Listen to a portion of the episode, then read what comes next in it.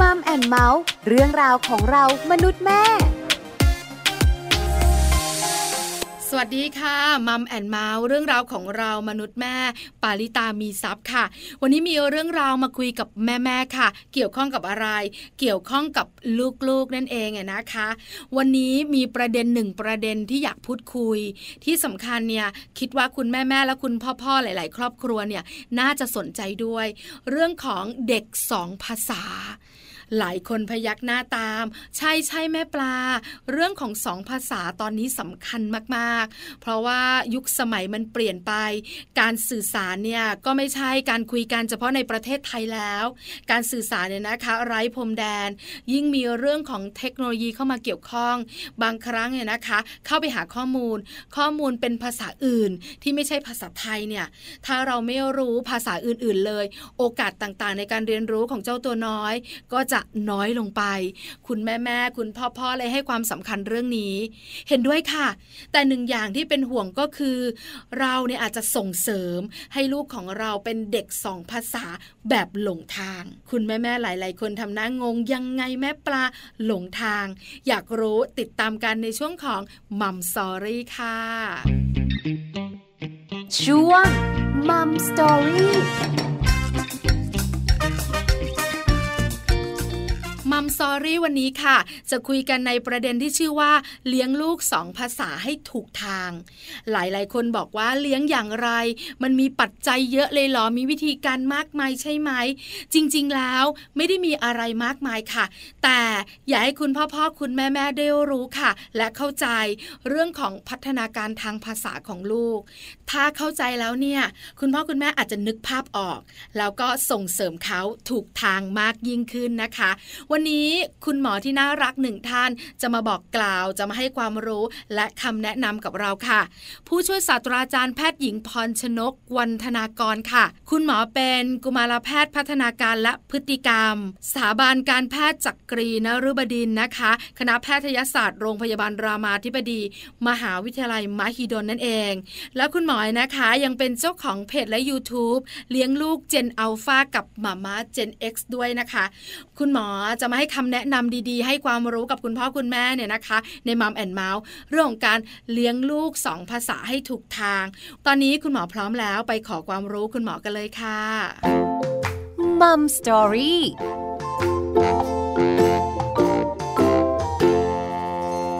สวัสดีค่ะคุณหมอขา ค่ะ สวัสดีค่ะคุณปา วันนี้นะคะจะขอความรู้คุณหมอค่ะ เกี่ยวข้องกับอะไร เกี่ยวข้องกับเรื่องของภาษาของลูกเพราะมีคุณพ่อคุณแม่หลาย ๆ ครอบครัวนะคะ มีความสงสัยรวมถึงกังวล และมีความต้องการ อยากให้ลูกเป็นเด็กสองภาษา หรือไม่ก็เก่งภาษาอังกฤษ หรือภาษาอื่น ๆ ด้วยค่ะคุณหมอ เพราะฉะนั้นเนี่ยคุณแม่แม่คุณพ่อพ่อก็จะส่งเสริม แต่บางครั้งจากข่าวคราว จากคนใกล้ตัวค่ะคุณหมอ เราก็จะเจอเจอนะคะ เด็กที่พูดสองภาษาแต่มีเรื่องพัฒนาการในด้านอื่น ๆ เนี่ยมีปัญญหา วันนี้เนี่ยแม่ปลาก็เลยอยากขอความรู้คุณหมอ เรื่องของการเลี้ยงลูกสองภาษาให้ถูกทางค่ะคุณหมอคะค่ะได้เลยค่ะงั้นเริ่มแบบนี้คุณหมออธิบายพัฒนาการทางภาษาของเจ้าตัวน้อยเนี่ย ให้คุณแม่แม่คุณพ่อพ่อได้รู้กันก่อนทำความเข้าใจกันก่อนค่ะ คุณหมอ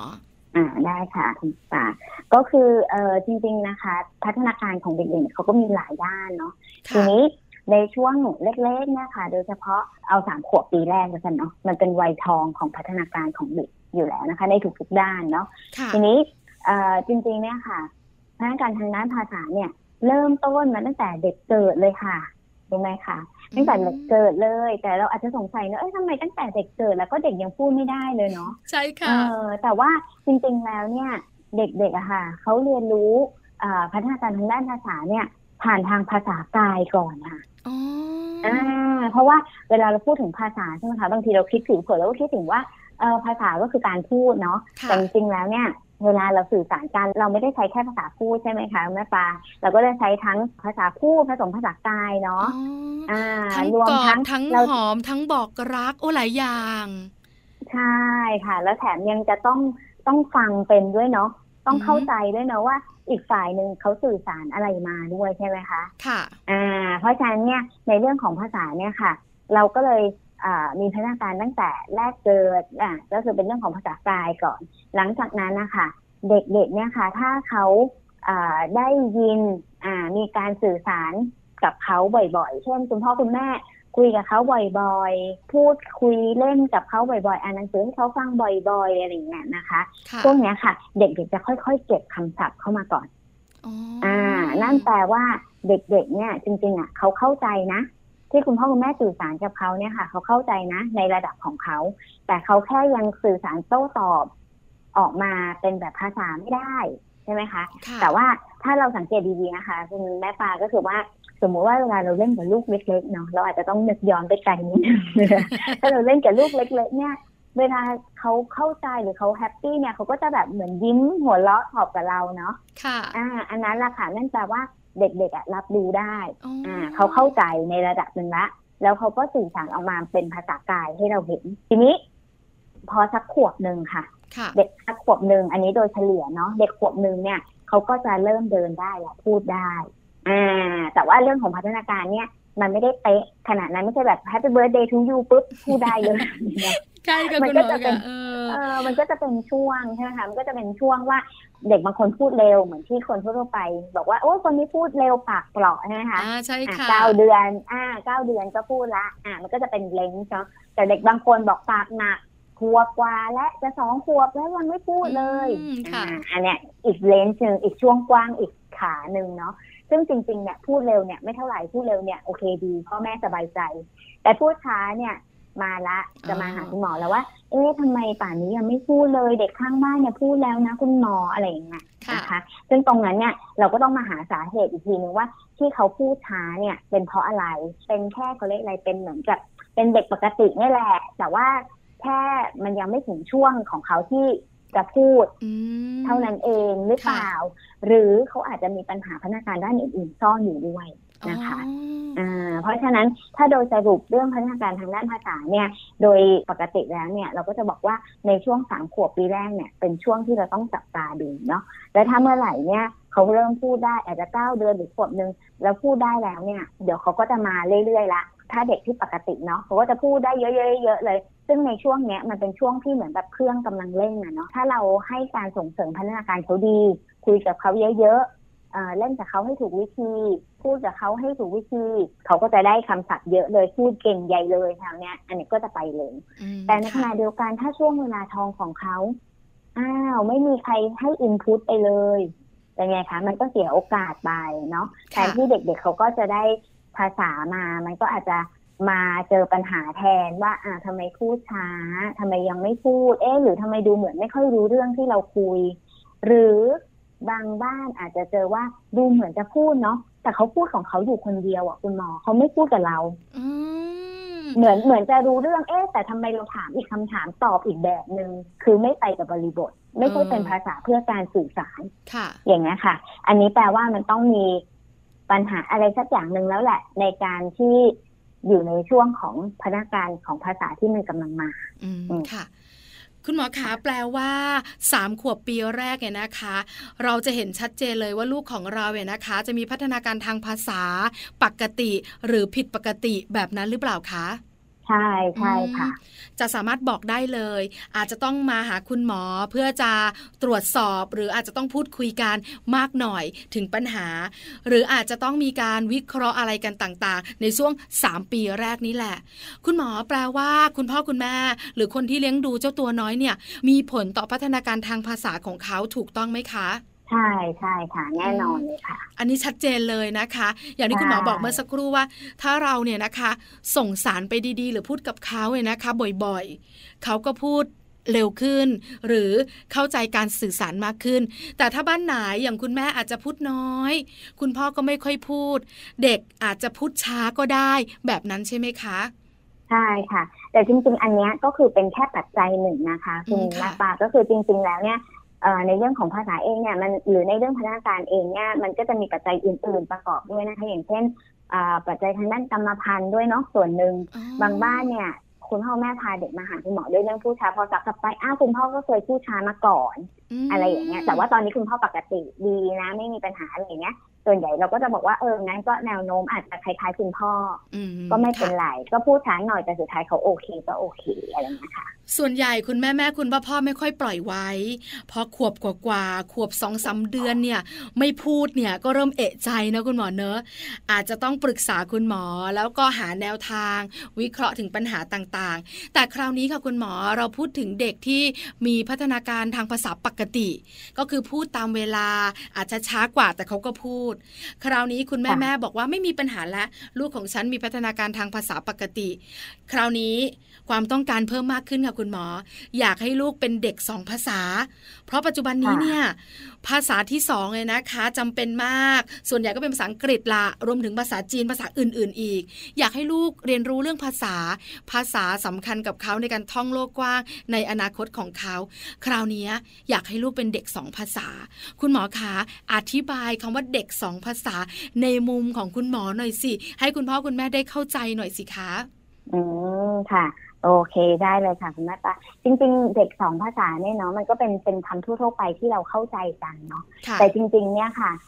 เด็กอะสามารถเรียนรู้กี่ภาษาก็ได้เนาะไม่ได้จำกัดแค่สองภาษาค่ะอ่าพอดีว่าของเราเนี่ยส่วนใหญ่เราก็มักจะเจอว่าเป็นลูกคนไทย อ่า แต่ว่าอยากให้ลูกเก่งภาษาอังกฤษเนาะใช่อ่าค่ะมันก็เลยเป็นสองภาษาไทยอังกฤษใช่ไหมแต่ว่าถ้าเป็นอย่างประเทศในเมืองนอกเนี้ยค่ะ บางทีเขาจะเป็นแบบ เขาจะมีหลายเชื้อชาติมากเลย ที่อยู่ในในสังคมเดียวกันเนาะอย่างเช่นอ่ายุโรปอย่างเงี้ยก็อาจจะมีทั้งเยอรมันสเปนอะไรเงี้ยปนๆกันอยู่มค่ะอ่าเพราะฉะนั้นมันก็จะเป็นมัลติลิงกัวเนาะเป็นหลายภาษาได้ อ่า เพราะฉะนั้นจริงๆคำว่าเด็กสองภาษาที่ที่เราเข้าใจกันนะคะก็คือเราเข้าใจแค่ว่ามีสองภาษา แต่ว่าจริง ๆ แล้วเนี่ยเด็กๆสามารถเรียนรู้กี่ภาษาก็ได้ แล้วแต่เลยนะคะใช่ไหมคะ ใช่ ซึ่งหลักๆแล้วเนี่ยมันอ่าคำว่าสองภาษาเนี่ยจริง ๆ มันจะเหมือนกับมีภาษาแม่อยู่ภาษาหนึ่งค่ะ แล้วก็อีกภาษาหนึ่งเป็นภาษารองนะคะค่ะอ่าทีนี้ทีนี้เวลาเราอยากจะให้เด็กๆเป็นเด็กสองภาษาเนี่ยค่ะ จริงๆเราต้องเข้าใจก่อนนะว่าที่เรามีภาษาได้เนี่ยด้วยตามธรรมชาติของของพัฒนาการทางด้านภาษาเนี่ย ฟังพูด อ่านเขียนแม่ปาว่าเราได้อะไรก่อนนะคะ ฟังพูดอ่านเขียน ฟังค่ะ ใช่ใช่ค่ะ เหมือนที่เราคุยกันไปเมื่อสักครู่นี้เนาะคุณแม่ปาค่ะจากฟังเราก็มาเป็นพูดถูกไหมใช่ค่ะใช่ไหมคะอันเนี้ยคือธรรมชาติของภาษาเป็นอย่างนั้น อ่า เพราะฉะนั้นถ้าเราอยากให้ลูกเป็นเด็กสองภาษาไม่ว่าจะจะสองหรือมากกว่าสองเนี่ย แต่ไอภาษาที่เพิ่มเข้ามาเนี่ย ทางที่ดีก็ควรจะผ่านการเรียนรู้ประมาณนี้ หมายถึงถ้าธรรมชาติอะเนาะก็คือแบบ อ่าฟัง แล้วก็พูด แล้วค่อยไปอ่านเขียน แต่ตอนนี้ของเราเนี่ยกลับกลับกันอยู่นิดนึงเนาะหค่ะมายถึงว่าเอ่อบางทีเราไปเริ่มเรียนภาษาอังกฤษเอาออกสำหรับประเทศไทยแล้วกันนะคะ อย่างเราไปเริ่มเรียนภาษาอังกฤษที่โรงเรียนเนี้ยเรามักจะเรียนเรียนแกรมมาก่อนเนาะเรียนอ่านเขียนก่อนใช่ไหมคะค่ะเด็กเด็กไทยก็เลยมักจะเก่งเก่งไวยากรณ์อังกฤษอ๋อใช่เยใช่อะพอคุณหมอพูดนะนึกภาพออกเลย ถ้าเราเนี่ยนะคะพูดถึงภาษาแม่อย่างภาษาไทยเนี่ย เราฟังก่อน เพราะว่ามีคนสื่อสารกับเราก่อนก่อนที่เราจะพูดได้พอเราฟังเสร็จใช่เราก็พูด พอพูดใช่เสร็จค่ะเนี่ยเราก็เข้าไปกระบวนการเรียนภาษาไทยกันสระอะใช่ค่ะสระอาอะไรถูกไหมคะ แต่พอเป็นภาษาใช่ค่ะอังกฤษปุ๊บเนี่ยนึกถึงลูกตัวเองที่บ้านเลยคุณหมอ เพราะเด็กค่ะๆเนี่ยเขาท่องคำศัพท์ก่อนเลย ท่อง A B C อืมก่อนถูกไหมคะ แล้วก็จะมาค่ะคำศัพท์มาจำก่อน แล้วหลังค่ะจากนั้นเนี่ยนะคะกว่าจะเปล่งเสียงได้ A N T N M O D อะไรต่างๆ เนี่ย มันคือมันหลังแล้วอะ มันเหมือนย้อนก่อนอะมันมาจากเขียนก่อนมาจากอ่านก่อนใช่นะใช่ค่ะ คุณตามันก็เลยทำให้เราพบว่าส่วนหนึ่งเด็กๆที่เรียนภาษาอังกฤษจากโรงเรียนเนี่ยค่ะ คือเขาเขาก็เรียนได้นะคะ แต่ว่าค่ะเขาอาจจะมีปัญหาเรื่องไม่ค่อยกล้าพูดหรือว่าอาจจะฟังไม่คล่องหรืออะไรอย่างเงี้ย อันเนี้ยก็เลยเป็นเหตุผลอันหนึ่งเนาะ แต่ทีนี้ถ้าเราพูดถึงสำหรับคุณพ่อคุณแม่ละที่กำลังมีลูกเล็กๆแล้วเราอยากจะฝึกให้ลูกเป็นเด็กสองภาษาเนี่ยค่ะค่ะ ก็เรียนแบบธรรมชาติเลยค่ะ เพราะฉะนั้นเราก็ต้องให้ลูกได้ยินก่อนเนาะได้ยินภาษาที่สองที่เราอยากจะได้นี่แหละอ่าอยากให้ลูกเก่งภาษาอังกฤษอ้าวในบ้านก็ต้องมีบรรยากาศภาษาอังกฤษค่ะใช่ไหมคะอ่า มีบรรยากาศภาษาอังกฤษไม่พอบางคน ซึ่งซึ่งตอนเนี้ย บางทีคุณพ่อคุณแม่บางบ้านเนี่ย ก็ก็ทำตามหลักการนี้เนาะ ก็โดยการเปิดเปิดคลิปเลยอ่าง่ายสุดเปิดแล้ววิดีโอคุณหมอเลยใช่ไหมมีมีเสียงภาษาอังกฤษใช่ไหมคะค่ะอะอันนี้ผ่าน step หนึ่งแต่ปรากฏว่าเวลาเราสื่อสารเราก็ไม่ได้ฟังอย่างเดียวเนาะเราก็อยากจะโต้ตอบด้วยอ่าถูกไหมใช่ใช่ค่ะถูกต้องค่ะราะฉะนั้น อ่า การฟังจากคลิปเนี่ยมันก็เลยเป็นการสื่อสารทางเดียวอ๋ออ่า เด็กๆก็อาจจะฟังได้ เด็กๆก็อาจจะคุ้นกับสำเนียงในคลิปน่ะ ฟังได้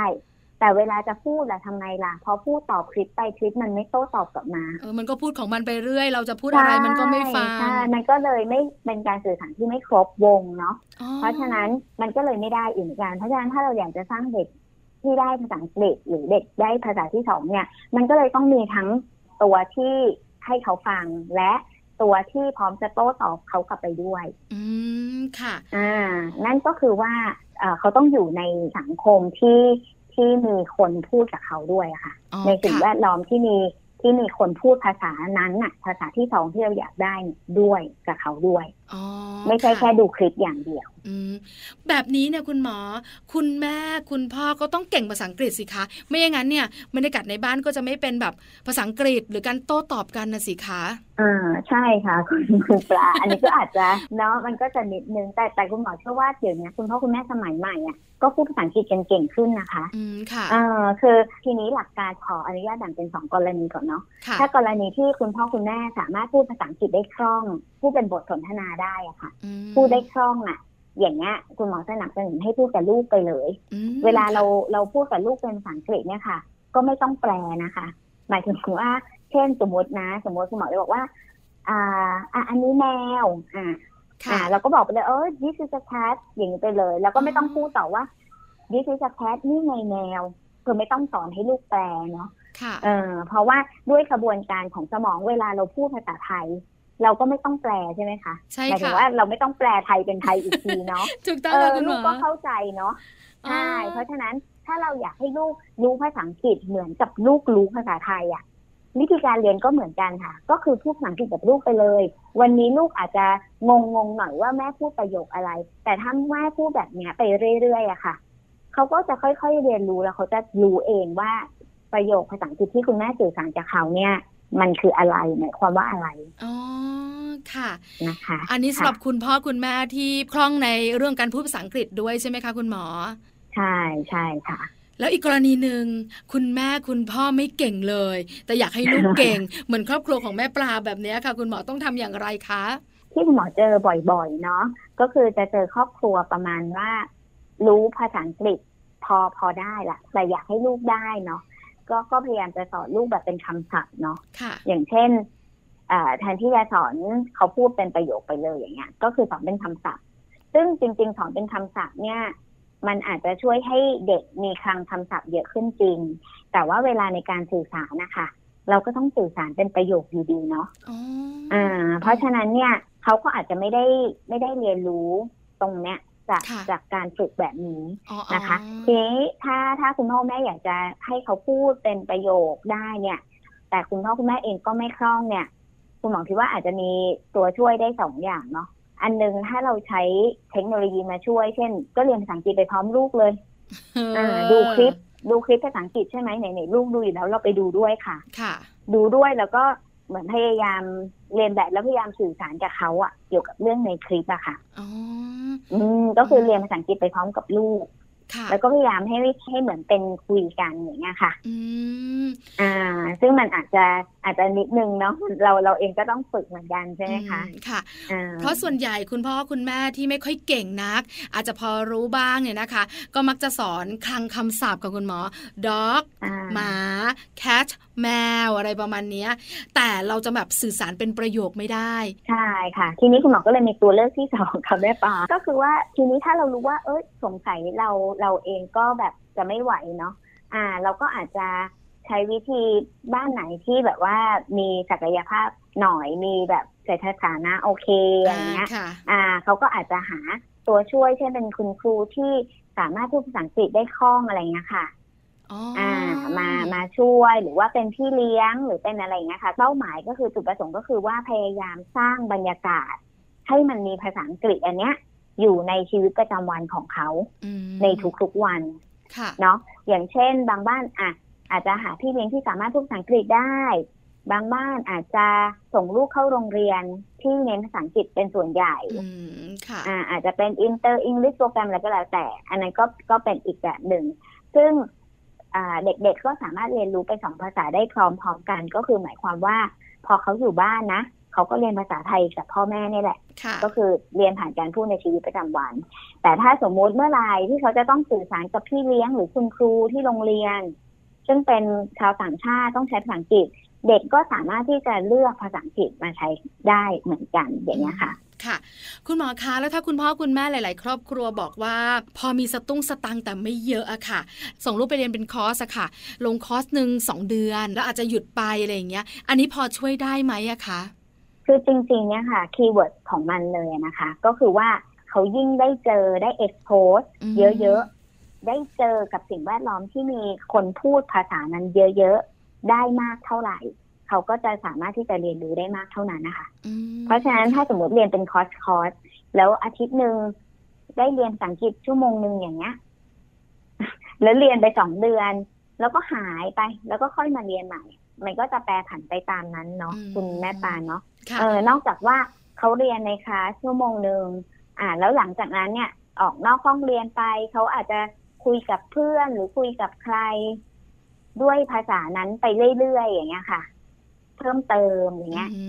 มอ่าค่ะมันก็มันก็อาจจะช่วยได้บ้างอืมนะคะ จริงๆแล้วเนี่ย คุณหมอขอเพิ่มนิดนึงค่ะแม่ปาก็คือว่า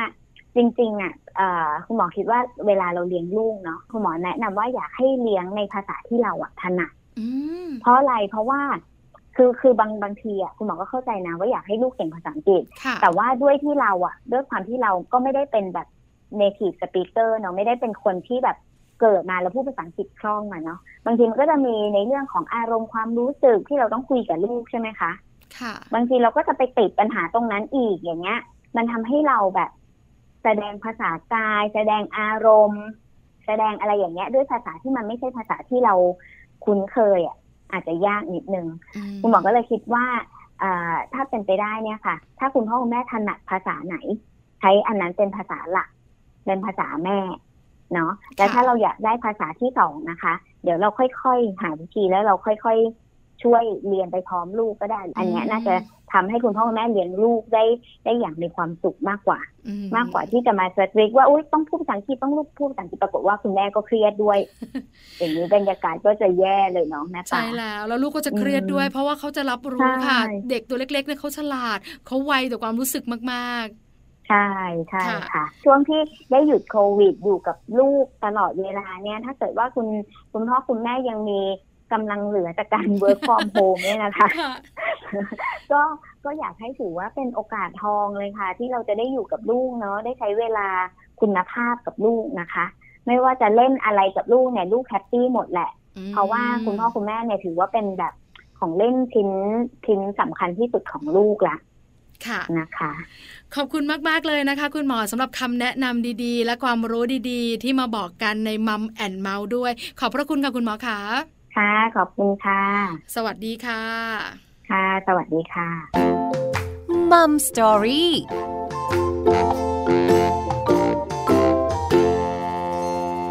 ขอบคุณผู้ช่วยศาสตราจารย์แพทย์หญิงพรชนกวันธนากรค่ะ กุมารแพทย์พัฒนาการและพฤติกรรม สถาบันการแพทย์จักรีนฤบดิน คณะแพทยศาสตร์ โรงพยาบาลรามาธิบดี มหาวิทยาลัยมหิดลค่ะ แล้วคุณหมอนะคะยังเป็นเจ้าของเพจและ YouTube เลี้ยงลูกเจนอัลฟากับหมามาเจน X ด้วยนะคะ วันนี้คุณหมอมาให้ข้อมูลเยอะมาก มาให้ความรู้เยอะจริงๆเนี่ยนะคะ ที่สำคัญพัฒนาการทางภาษาของลูกเนี่ยนะคะ ต้องเริ่มต้นจาก ฟัง พูด อ่าน เขียนทุกภาษาเลยนะคะ ไม่ว่าจะเป็นภาษาแม่หรือภาษารองค่ะ วันนี้ Mom and Mouth หมดเวลาแล้ว เจอกันใหม่ครั้งหน้ากับปาริตามีทรัพย์วันนี้ สวัสดีค่ะ Mom and Mouth เรื่องราวของเรามนุษย์แม่